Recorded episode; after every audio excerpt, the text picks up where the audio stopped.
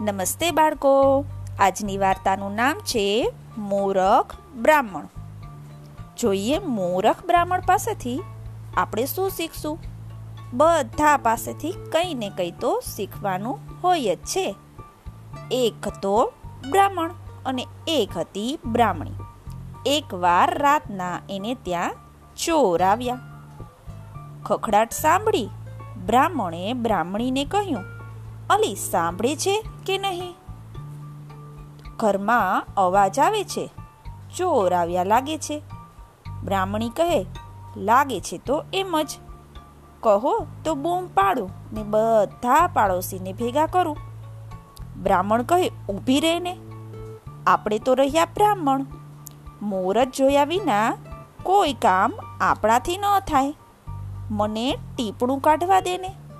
જોવા દે કે આજે બૂમ પાડવાનું મુહૂર્ત આવે છે કે નહીં? બ્રાહ્મણ ટીપણું કાઢી અને જોવા લાગ્યો. બાળકો ટીપણું એટલે ટીપણી.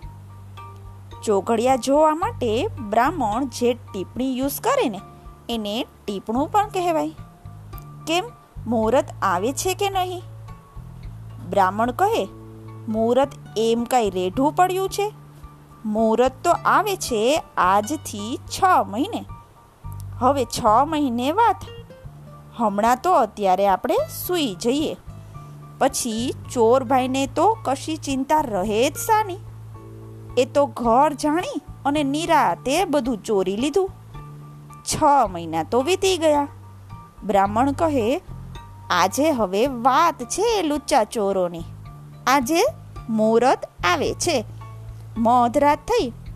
એટલે બ્રાહ્મણ અને બ્રાહ્મણીએ બૂમા બૂમ કરી મૂકી. એ દોડજો દોડજો, ઘરમાં ચોર આવ્યો છે. દોડજો દોડજો, ઘરમાં ચોર આવ્યો છે. ગરીબ બ્રાહ્મણનું ચોર ઉપાડી જશે એમ ધારીને આડોશી પાડોશી તો દોડ્યા આવ્યા અને પૂછવા લાગ્યા, મહારાજ, ચોર ક્યાં છે? ચોર ક્યાં છે? મહારાજ કહે ચોર તો છ મહિના પહેલા આવ્યો હતો. આજે તો જાણ કરું છું. તેઓ કહે, પણ મહારાજ, તમે તો મૂર્ખા લાગો છો. છ મહિને જાણ કરવાનું હોય.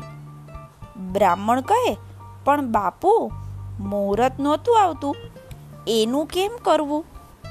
અરે રે, બ્રાહ્મણ પાસેથી આપણે એ જ શીખવાનું છે કે જે કામ જ્યારે કરવાનું હોય, ત્યારે જ કરવું જોઈએ. સંત કબીરદાસથી તો કહી ગયા છે, કલ કરે સો આજ કર, આજ કરે સો અબ. પલ મેં પ્રલય હોયગી, બહુરી કરે ગો કબ. આ દોહો ખૂબ જ ફેમસ છે. બધા બાળ મિત્રો યાદ રાખી લેજો.